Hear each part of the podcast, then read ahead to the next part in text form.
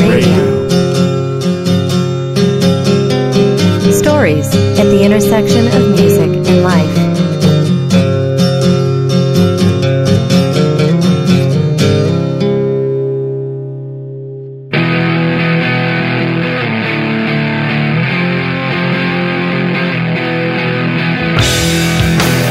Welcome to another episode of Music Life Radio. I am your host, Dan Sauter. Music Life Radio is a free podcast available on iTunes and your interwebs at musicliferadio.com, and it features interviews and stories about and related to music. Today on Music Life Radio, we talk with Steve Moriarty. Steve is a drummer who has played in many bands, but most notably in the Seattle punk band The Gits. In the first part of this interview, we talked to Steve about his background as a jazz drummer, how spending a year in Spain changed his worldviews, his Antioch College experience, joining the punk band The Gits, and the Seattle music scene in the early 1990s.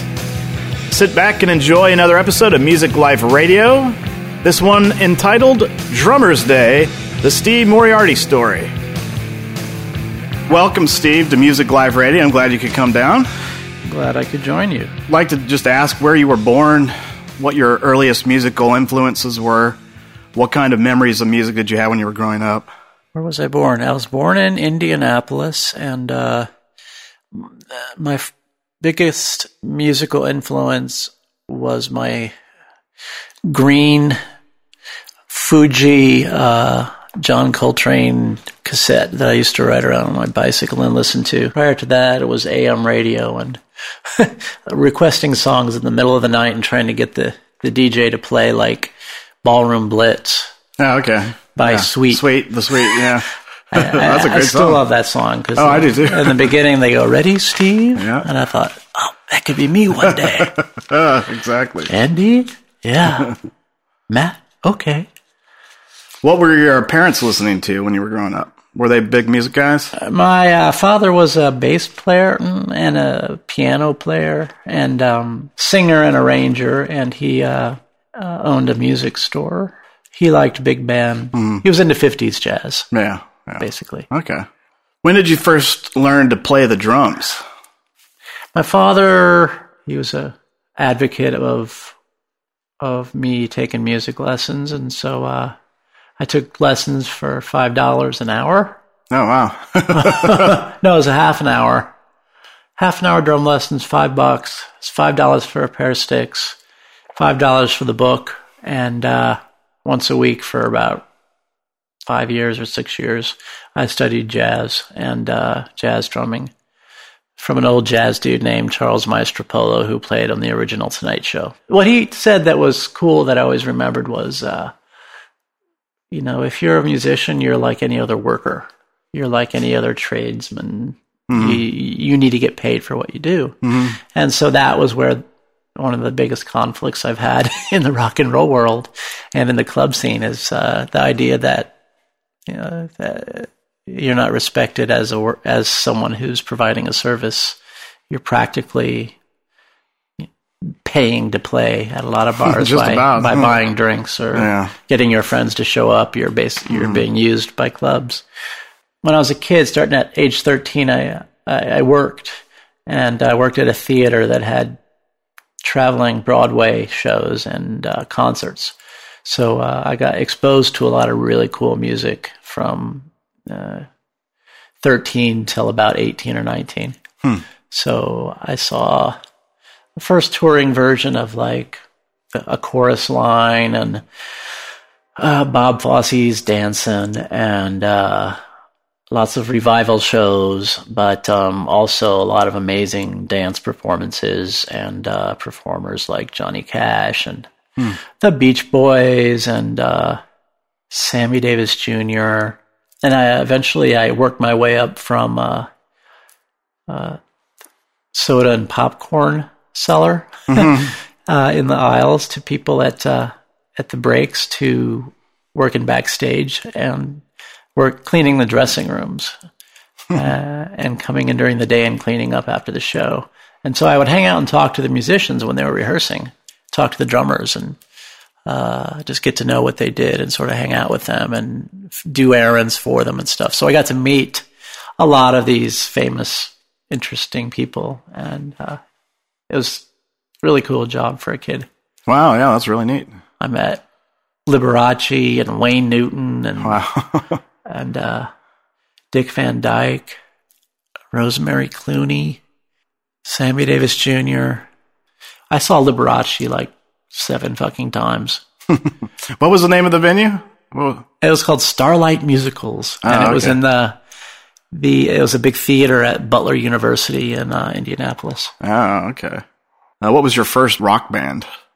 My first rock band was called Dionysus, and I had a bass drum head that my brother painted. Yeah, it said Dionysus on it, and I had like 2 cups of wine, and I was like, Dionysus is like the Greek party god, god of wine. That must be cool. So we had a light show, made up of like stolen Christmas lights that we put into tin cans and put cords on and hung them on coat hangers and around the stage and made a little stage show. It was kind of like your little stage plots that you would draw in your notebook when you're a kid in middle school, So the first band I was in, I think I was 11 or 12.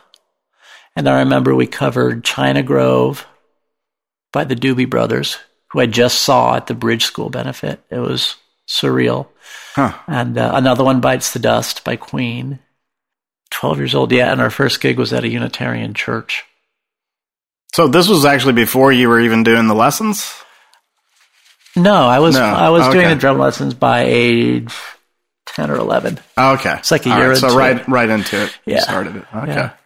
So you were taking jazz lessons, but you ended up in rock bands. Yeah, because I could not find other 12 and 13-year-olds that were into jazz. They just didn't exist. I had my John Coltrane tape, and that was like my partner, in jazz were these, it was like Elvin Jones, and those were my musical heroes. But at one point, at about 16, I had to decide, if I was going to go with jazz or rock, and I decided I had, there's a real difference between a good jazz drummer and a rock drummer, and the difference is many, many hours of study and complete and utter dedication to that craft, and that wasn't something that I. It didn't fit my temperament. I wasn't patient enough, and I had too many other interests that I wanted to pursue. But I always loved it, but never felt like I was a proficient jazz drummer. Mm-hmm. It takes a level of syncopation and sort of being able to have a completely different rhythm and time in each limb. Mm-hmm. In both hands and both feet, syncopated, however, playing completely different rhythms simultaneously. Mm-hmm. It's like being able to have 4 brains, like one for each limb. Yeah. They say like an octopus has a different part of its brain for each tentacle. That's kind of like what my father-in-law's name's George Marsh, and he teaches percussion and drumming at music at Sonoma State and University of Santa Cruz, and he is a polyrhythmic drummer. And watching him, it's like another instrument. Really, it's another whole different can of worms. Hmm. So I took the easy way out. But it was also my culture, I grew up in a rock and roll culture. I was a pissed off kid. Yeah. I needed to get out of where I was living, and my friends liked music and rock music, and so that's what I ended up doing. How many bands were you in throughout your high school, junior high and high school days? Probably 4 or 5. 4 or 5, okay. Yeah. So you were really active. Yeah, I had cover bands in high school. Yeah. Always cover bands, and we would try to write originals. Played in all kinds of bands in high school, and jazz bands and marching bands, and actually played some gigs for money. And almost ran away with the circus to be a drummer in a circus at like 17. But there was an opportunity to write an essay in order to get a scholarship to go to Europe, to go anywhere, actually, for a senior year of high school. And I left the country. So did you win the essay contest? I was the only one that applied. Oh, okay. In Indiana, I was the only guy that wanted to go abroad from my town anyway. And so they could have sent me anywhere, and they sent me to Spain, the north of Spain. And so I went up there and lived with a family in the Basque region in the north, and went to a high school up there. I was the only American there. They hated Americans. Because Reagan was the president. Yeah. He had air bases there, and Iran-Contra and all that stuff was going on. And one time I went to school, and I didn't speak any Spanish either. I lied and said I did, and so I arrived. I didn't speak any Spanish. And so I formed a band so I could make friends. Yeah. So I joined a band, and... toured around Spain playing songs, and I remember we did there were a lot of Spanish sort of new wave and punk bands at that time, and so we would cover their songs, and we had some of our own songs, and then we did Blue Jean by David Bowie. And I got to sing that because I knew the English words. I got to sing and play drums. So that's how I learned to sing and play drums. And so I got there, I stopped going to high school and just sort of hung out and learned Spanish, hanging out at the bars, because everybody does that there. There was a bar in my high school. I mean, I could go down and have a beer at lunch and smoke cigarettes, like right in the classroom. It was completely crazy from being a kid from Indiana, like one of the most conservative states in the country, and my parents were from there too, and to end up in this socialist country where the youth pretty much ran the government and the country. There were very few. The social mores were really different. People smoked hash. It was legal to smoke weed there since 1975, and... kind of walked into that world and loved it. Yeah, so that had a huge impact on the rest of your life, I would assume. Well, learning Spanish did. And then over there, I guess the work ethic kicked in, and I started teaching English and drums a little bit, and fell in love with a girl, and she didn't speak any English, so I had to learn Spanish. So I still maintain that the best way to learn a language is to fall in love with somebody. It really forces you to focus, huh? One time I went to the high school, though, and it on the schoolyard wall, someone had spray painted Yankee del Instituto a casa, which meant Yankee from the high school, go home. Oh, okay. In red letters, and I never went back after that. I was like, these kids don't like me. And so they were pretty serious, like political anarchists, and they would beat you up for your political views. They would call me out to fight because I was American. They would call me out into the street to fight. Wow, it was insane. And I had no idea why.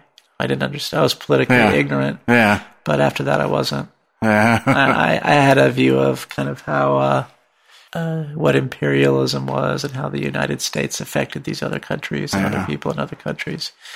And Spain had a lot of solidarity with Nicaragua and El Salvador and the countries that the U.S. was funding death squads and right-wing militias, and it wasn't something that they were talking about in my high school in Indiana. But in my high school in Spain, they were. And there were big demonstrations that were anti-Reagan, and I would have to hide because I'd get attacked. You know? I was like walking around blonde with my ripped blue jeans, you know. So how did you end up going back to the States? So actually, in that band I was in, we were offered a tour.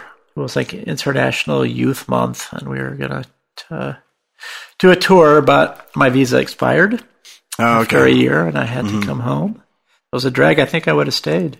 So the visa expired, and you ended up coming back. And then, so soon after that, I'm assuming you finished up high school and went to Antioch College? I said I went to my high school, and I said I finished high school in Spain, and handed them a document in Spanish. And they couldn't read it, though. They couldn't read it, and they signed off. I couldn't believe it. And I got a diploma. That's classic.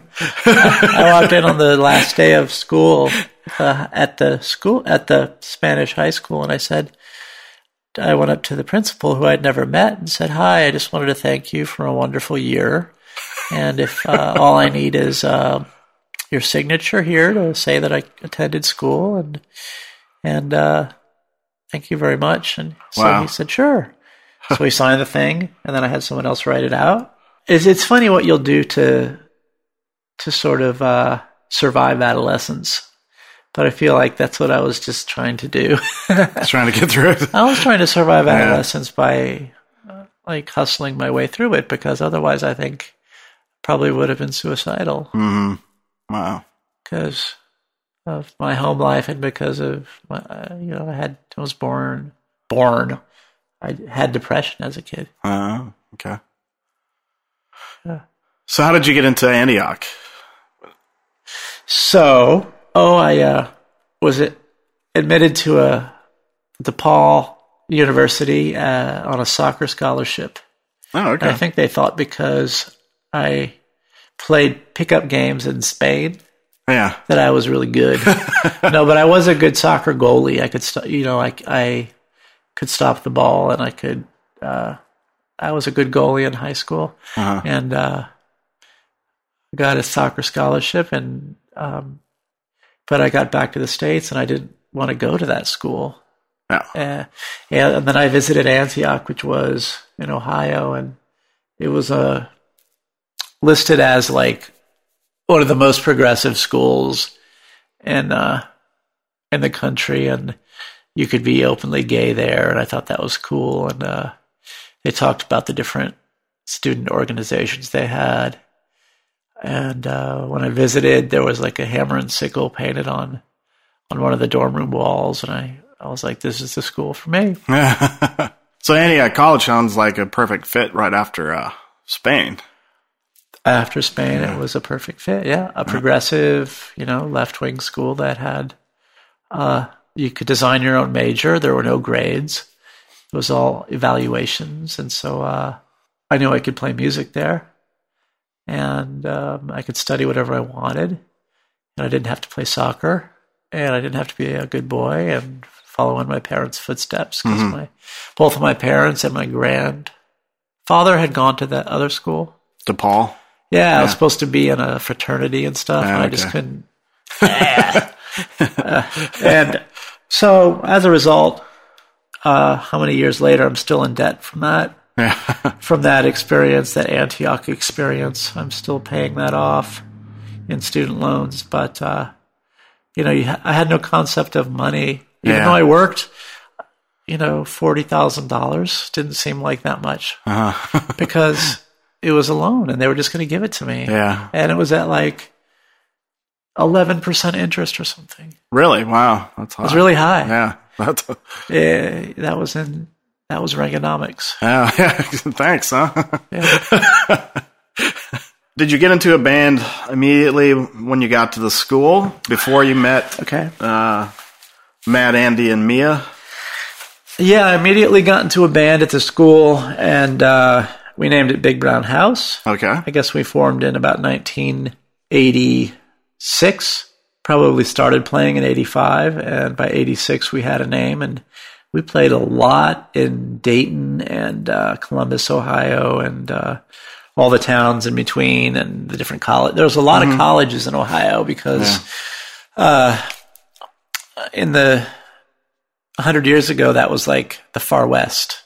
So if you wanted to start your own college, you would go to Ohio because it was the other side of the Appalachians. Mm-hmm. And there you could have freedom in education. And so there are a lot of there are more colleges, I think, in Ohio than anywhere else.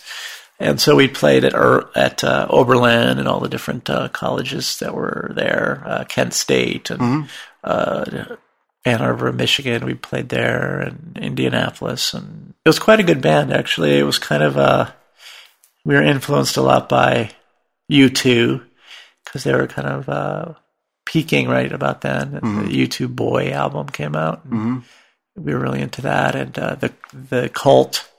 First two Cult records. Oh, yeah. The Cult Love came out. So we were kind of into the psychedelic heavy rock. Yeah. Like Killing Joke. And there was a lot of abandoned buildings on the Antioch campus. So we were able to inhabit them and just set up studios in the old abandoned dorm rooms and put mattresses on the walls and play until late at night. Mm-hmm.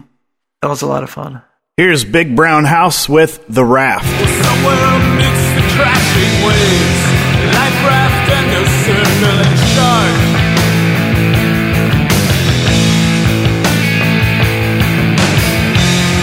Always felt like I'd make it, but the raft is getting small.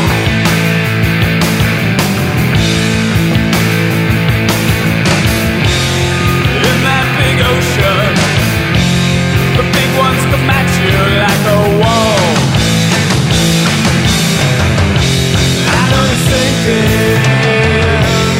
Just drowning me, I know you're sinking, because you're drowning me.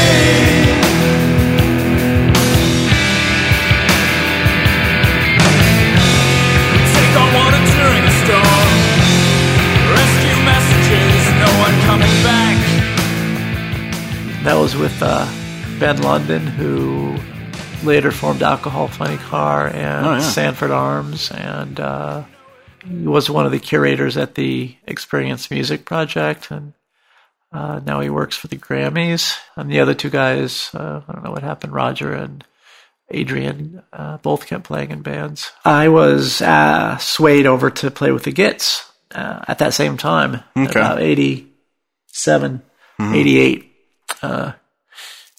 Those guys, Mia and Andy and Matt, moved out to San Francisco to play for a while, and they wanted to volunteer at the Farm, which was a community center with a garden where they taught, food, where food comes from, to inner city youth. And they would had a big room, and they would do punk rock shows there to pay for it.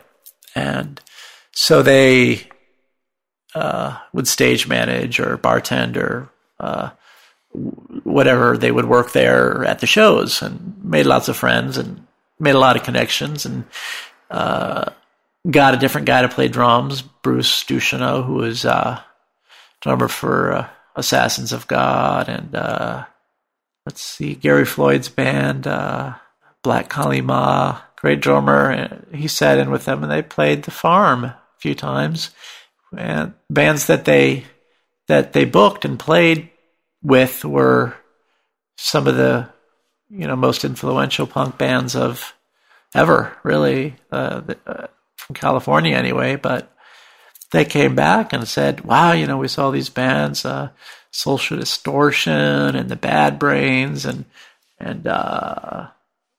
Minor Threat and Verbal Abuse, or I don't know what the other band, MDC, Dead Kennedys, of course, the San Francisco band called Tragic Mulatto that later turned into the Mudwomen that played there. So all those bands on tour would play there because the scene was so small, the Replacements. When they got back from the Farm, they said, Steve, we really gotta step it up. We gotta play like these guys, and we got to be in the scene. So we rehearsed. We just wrote songs and played music, and kind of influenced by those bands and kind of not, because Mia was a Catholic schoolgirl from Louisville, Kentucky. So she she was into the blues and blues singers and Billie Holiday and, you know, just the rock and roll that she heard. But she kind of brought that blues element into it. And she knew Sarah Vaughan and Billy and Etta James and Bessie Smith, and they were all her. Yeah, you know, what she was listening to. Mm-hmm. But she also liked, you know, this new music she heard, and she was like, wanted to combine it in her delivery and in her lyrics. So she could write a song that had a lot of passion and blues elements and sort of a universal appeal to peoples who listened, you know, that to their lives, and she could do it at like 10 times the speed of anyone else. If you listen to some of the songs on the Gits records, like Sphere and Magic Helmet or Wingo Lamo or Insecurities or Twisting Breathing or Here's to Your Fuck. I mean, these songs are really up-tempo punk songs, and the lyrics aren't simplistic or trite. They're really, really well written and dynamic, and she could deliver it that way. Mm-hmm. But she was also pissed off, as well as had the blues. So she could combine the two, like no one that I really had heard before. Ann Powers, who she started at Rolling Stone, but she writes, I think for Salon.com and the New York Times, and she's just written a book about Tori Amos, or co-wrote Ghost Road, or co-wrote a book about Tori Amos, whatever. But she just said that a lot of singers are influenced by Mia, but probably don't know that they are. Mm-hmm. Yeah. Like skateboarding, you know, the sort of tricks and things that people are able to do develop because somebody breaks through a particular barrier to achieving that. Yeah. And Mia kind of did that musically. And then you hear like the Distillers later, or, you know, like a hardcore or a female-led punk band. I think of the Distillers, Yeah Yeah Yeahs. Yep. So you formed up in Antioch. What made you decide to move out to Seattle? It was as far away from Ohio as we could get. Mm-hmm.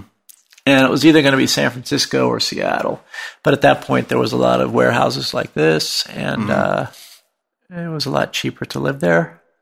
And I had heard that there were cool bands here, there. Yeah. So that would have been right around 89 or so? It was the summer of 89. Yeah. Okay. Moved to Seattle, and it was like an Indian summer. It stayed sunny until like Thanksgiving. Mm-hmm. And I remember thinking, God, man, everyone said this place is rainy. It's not rainy. No, it's great. It's nice in the summertime, yeah. Yeah. And then it started raining, and it didn't stop until like July or something. So it tricked me. And so we actively started trying to find gigs. At that point, there was only like 2 or 3 places to play in the whole town. And it was like a Tuesday night at the Vogue, Saturday night at the Central, which was in the touristy area, and Friday night at a hole in the wall called Squid Row. Yeah. And that's where everybody played. There was about a dozen bands, and we all hung out at the Comet and drank together, and we all knew each other. And Sub Pop was putting out some records, and we thought, well, we can do that too. Why do we have to ask Sub Pop to do it? We don't really sound like those bands, and we don't want anyone to tell us what to do, and we certainly don't want to sign over the publishing to our music, which the Sub Pop bands were doing. And so we put out our own compilation record called Bobbing for Pavement that came out in 91. It took us a while to get together, and we just kind of organized a compilation record that was all the bands that we hung out with and drank with at the Comet. Another Shot of Whiskey by The Gits.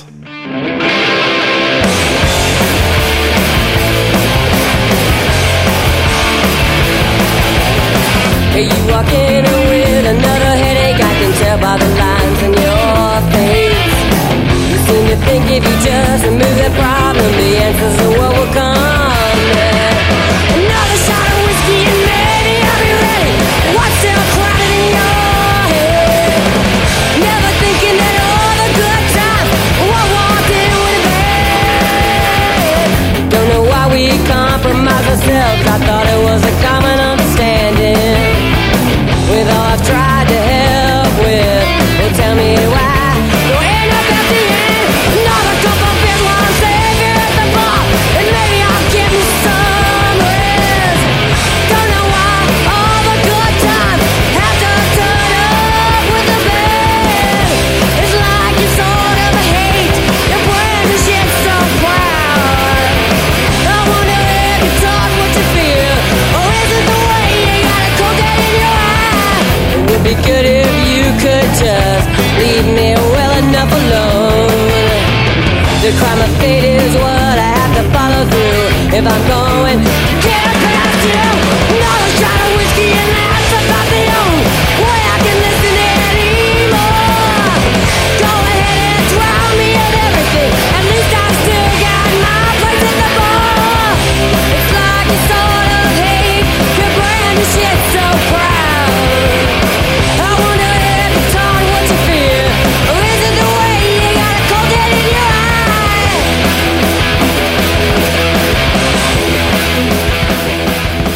We all lived in a big house.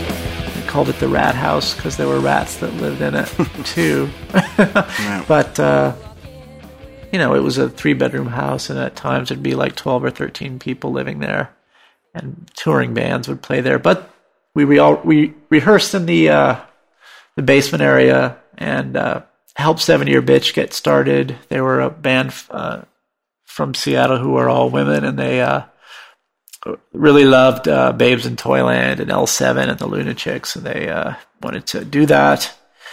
And they wanted to rock, and they lived there off and on as well, and we all shared gear, and we would play gigs together, and we couldn't get gigs, so we would set them up our own, ourselves, or do it in the living room. Or so we couldn't be stopped. And then at one point, Jonathan, one of the two guys that owned Sub Pop, got crushed out on Mia, our singer, and asked her out.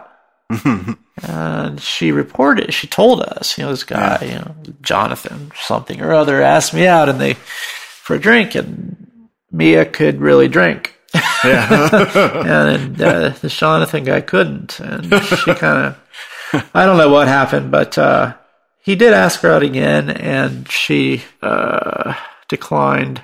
Up to that point, Sub Pop was very interested in The Gits and putting out a single and actually giving us a gig opening for Nirvana at the University of Washington Ballroom.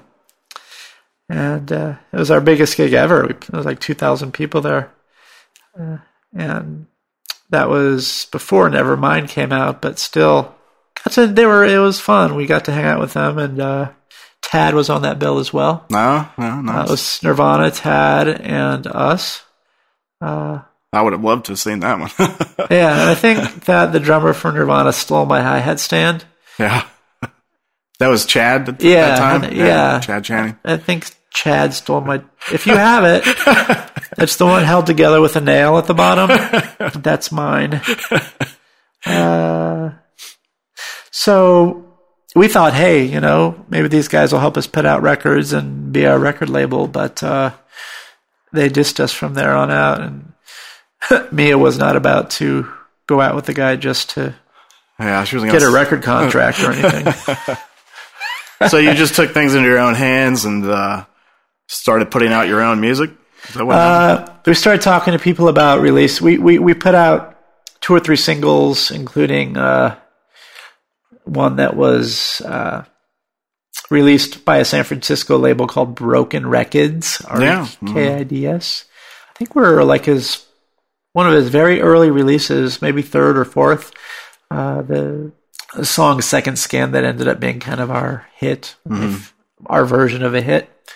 Gosh, that was 91, and he's still selling them. We had that connection in San Francisco, so when we came down here, we knew people, and we actually became more popular in San Francisco than we did in Seattle. Mm. And it was always great to come down here and then hook up with our friends and bands here. And Steel Pole Bathtub was a band then. Mm-hmm. And who else? Yeah, the Gits music always seemed to me to fit in kind of better in the Bay Area. Well, or at least with those types of bands as opposed to the grunge bands. You know? We didn't quite fit up there. There was this other whole underground punk scene that wasn't part of that grunge scene. I mean, if you think about it, it was grunge bands maybe would be considered Soundgarden, Mudhoney, Nirvana, Tad. There's a band called Cat Butt. Yeah. Oh, Dickless. Yeah. They were a really good band, actually. All Women and Jack and Dino also put out their record and had a great thing going. They were on Sub Pop, on the Sub Pop 100 record. I don't know if they were on it, but the band's on there. They were heavy. They were usually a guy screaming front person and had catchy songs, but when I was back in college, I would book the bands who played at the college, like actually book the Dead Kennedys at Antioch, as well as Camper Van Beethoven, Meat Puppets, a bunch of different bands that would be on tour. And college gigs were great because colleges had money and there was a dorm and you could eat in the cafeteria and do your laundry and bands would show up and not leave. I mean, for a while there were like all bands from all over the country just kind of camping out at Antioch. I read somewhere that you actually built the stage for the Dead Kennedys show. Yeah, built the stage for the Dead Kennedys show.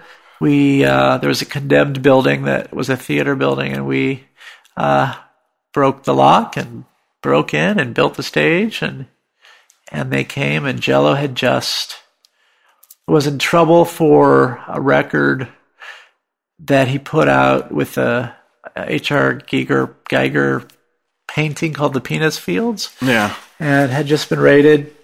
His offices had just been raided by the FBI, and he was charged with child pornography or distributing pornography to minors or I don't know, something like that. They were trying to nail him because he was running for mayor of San Francisco and was leftist and was writing songs about Pete Wilson and Jerry Brown, and the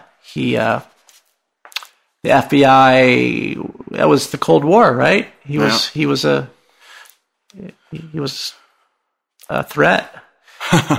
So they were fucking with him, and they actually FBI showed up at the concert at the show that we booked, and there are all these punks from all over the Midwest came there to see them.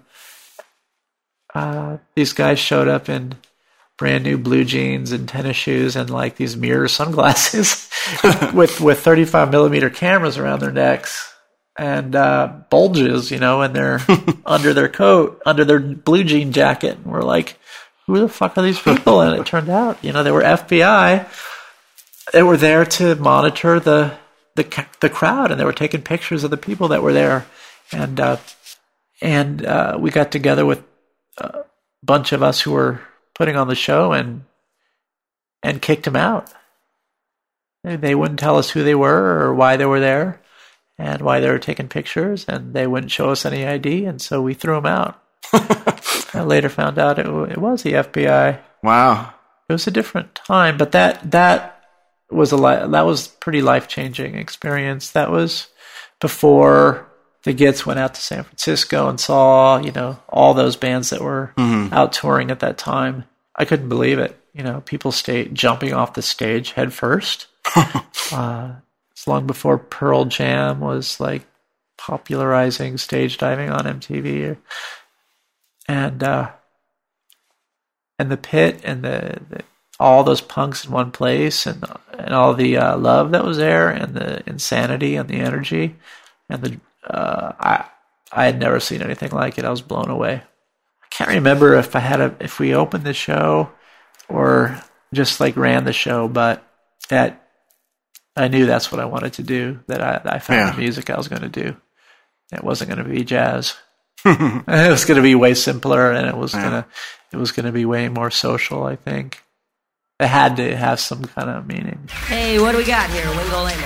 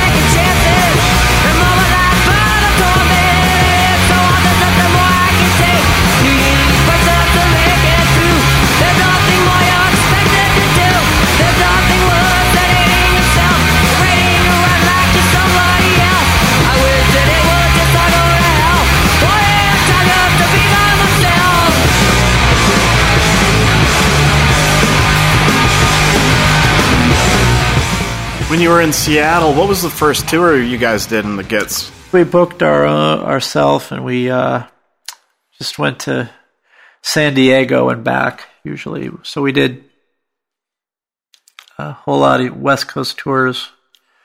Because if you were going to go east, like the next gig is like Moscow, Idaho. And, you know, we had like Andy and Matt were Jewish, and Mia had like these crazy dreadlocks and like dressed in rags, and I had this long hair, and it was, we had this sort of bias against Middle America. Like you'd already been there, and you like didn't really want to go back. They were like the Aryan Nations and things were quite active at that point, and we thought maybe we had a policy like Idaho, we won't go, because you have to go through Idaho to like get to the rest of the country to tour. So we stayed on the West Coast. We went down around the Southwest a bit, and we did it a lot. So we developed a draw. Yeah, and then jump forward a little bit, I guess. We played a lot around Seattle and Olympia, Portland, Vancouver, Canada, and Bellingham, Washington, and Spokane. And but people were coming to Seattle. I mean, you didn't have to tour. Yeah, I mean, like there was a lot going on right around that time. Yeah, all the national press was coming there to see bands, and I booked the OK Hotel at that time because we couldn't get gigs. So I said, "Okay, I'll be get gigs. I'll start booking a club and then book my band." Yeah. What was one of your favorite or most memorable shows in Seattle, or any time really, when you were in the Gits? There were two shows. Our first CD release party. When we got back from Europe, we toured Europe. We couldn't really get the money together or find anyone to book a tour for us in the U.S. We said, fuck it, we'll go to Europe. And so we contacted sent our singles to some people that we knew through friends in Amsterdam, and they loved the Gits. They were like, we'll book you a tour.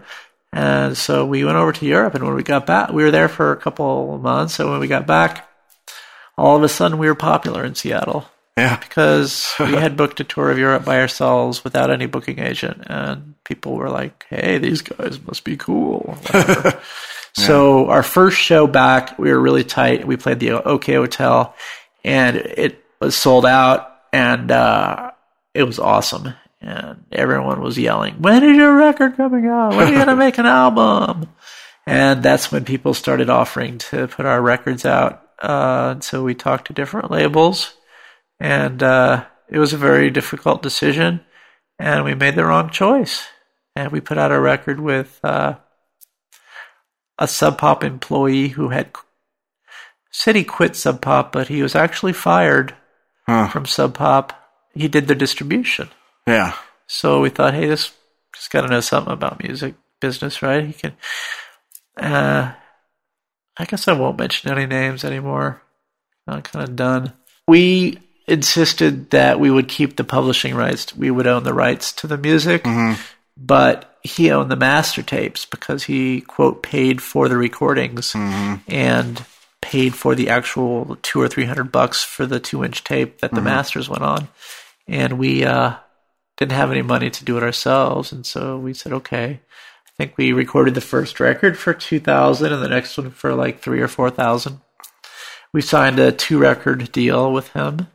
And shortly after, he also had put out our friends' bands. So we kind of thought, you know, we'll stay with them, like Hammerbox and 7-Year Bitch. And they were having okay experiences. They were selling records. They were doing tours.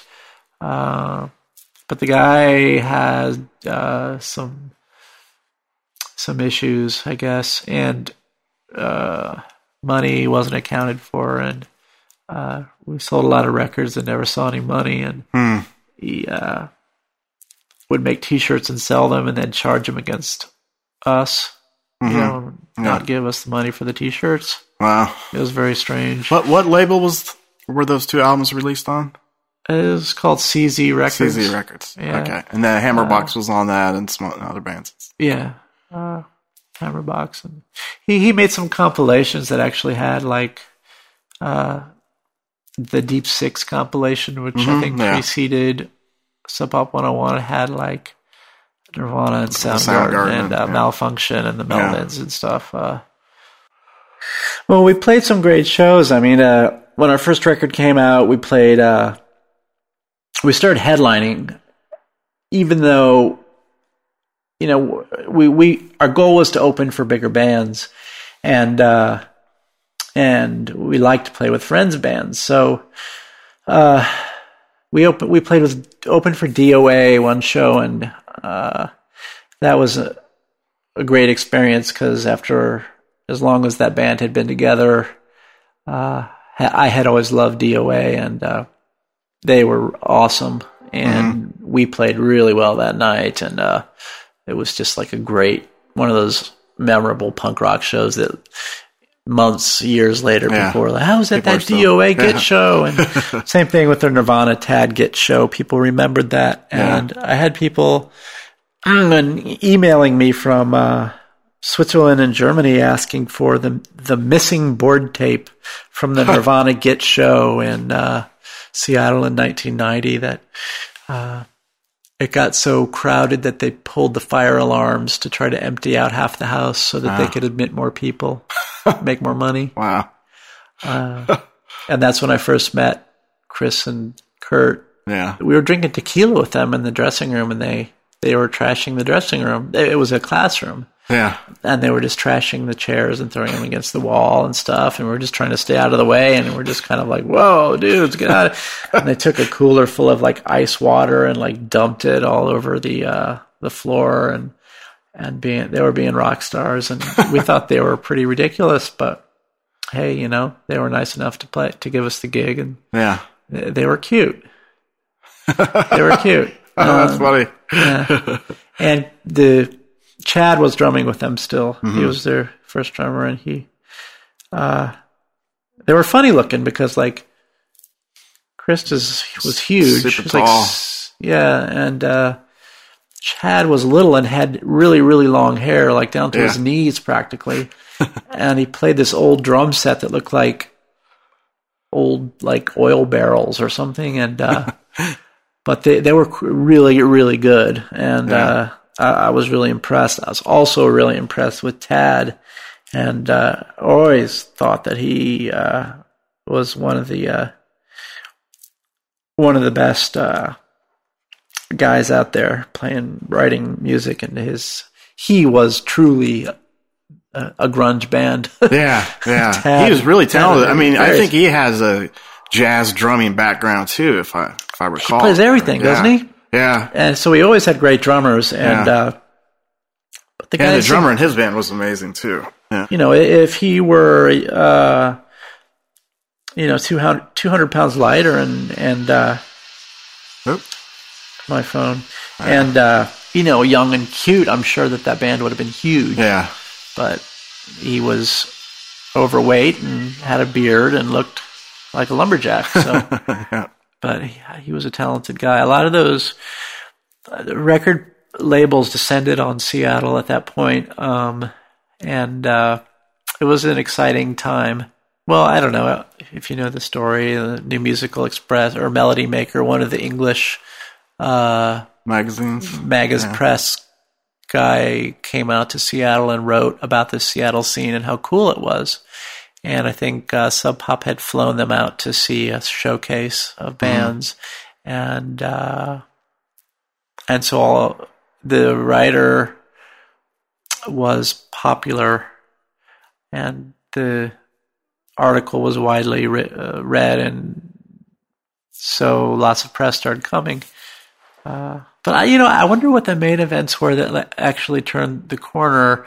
There was later a article in the New York Times called "The Lexicon of Grunge," and some journalist in the art section had called the woman that answered the phone at Sub Pop, and she was kind of a character and had a good sense of humor, and he needed some quotes, and so she offered him some quotes.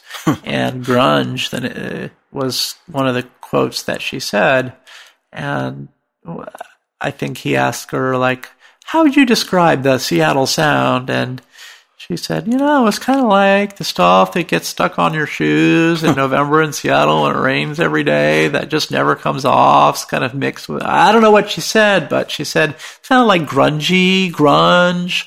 And that's how that, that's one of the legends, I guess, how the term came up.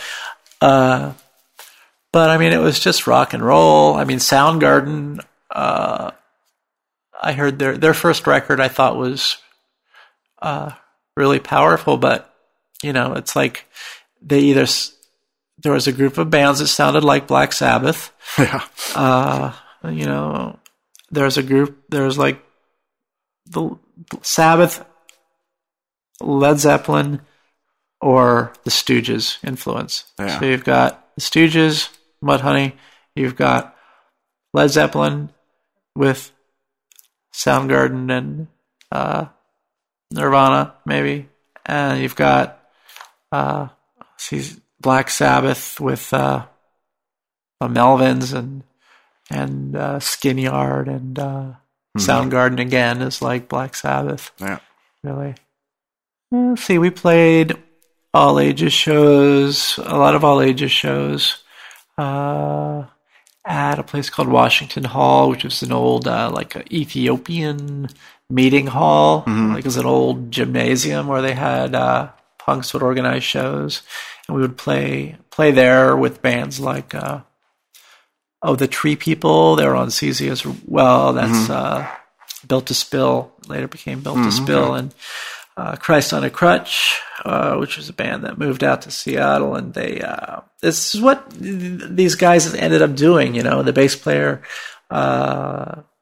from Christ on a Crutch, who was a hardcore band that we used to play with, ended up as Nate, or ended up being the bass player in Foo Fighters. He's still playing bass for them. We played a show with the Accused and Tree People, some other band. And I remember the singer from the Accused was jumping up and down, but he gained a little weight too. It was like a speed metal band, and he fell through the stage. That was a memorable moment. There were a lot of laughs. There was Kitsap County Fairgrounds we played, and the Crocodile, and There were times, if I just name the list of bands that I booked at the OK Hotel during that time, the Gits opened a lot of these shows because I could add us to the bills, but Sublime was a band that I had to play 3 or 4 times, and no one would come see them, and everyone was like, ooh, a reggae band, they're terrible. And so they went back and became kind of popular, and let's see, Sublime. Green Day played Sunday Matinee. Nirvana played their last show at the OK Hotel before they went down and recorded Nevermind. They needed money for the recording, so they went. They asked to do a show there. Toad the Wet Sprocket. Have you heard of them? Mm-hmm. Yep. More of a mellower band, but yeah. There were a few weeks that was just like night after night after night. There were shows, and there were there's a skinhead movement going on, and during that time too, so you'd have like these anarchist squatter punks that would hang out there, and then you would have these skinheads, and then you would have these like Navy guys and soldiers that would come over right across the ferry from Bremerton, and they would end up having fights, and the shows would get really crazy sometimes. And one time I had to pay Agent Orange to stop playing because they started their set. They got like 40 minutes and people were going nuts. And basically there are shows 7 nights a week there, and they were packed every night. Yeah. You could go see a band in Seattle every single night, a good band. Yeah. It was an exciting time. Mm-hmm. And anyway, back to this, Ann Powers came and wrote about it in Spin magazine or Rolling Stone. She later reviewed The Gits Frenching the Bully in the New York Times, recommended records to buy for whatever year it came out. And MTV showed up there and did some filming. Then they shot Sleepless in Seattle there. It's hard to differentiate for me kind of what bands I booked. Yeah. Because at one point, I remember I would be playing a show and booking shows the same night. Like I'd book the Color Box, the OK Hotel, and the Vogue, and play a Gits show all at the same time. That wraps up part 1 of the Steve Moriarty interview. We're going to leave you with another Gits song called Absinthe off of Frenching the Bully.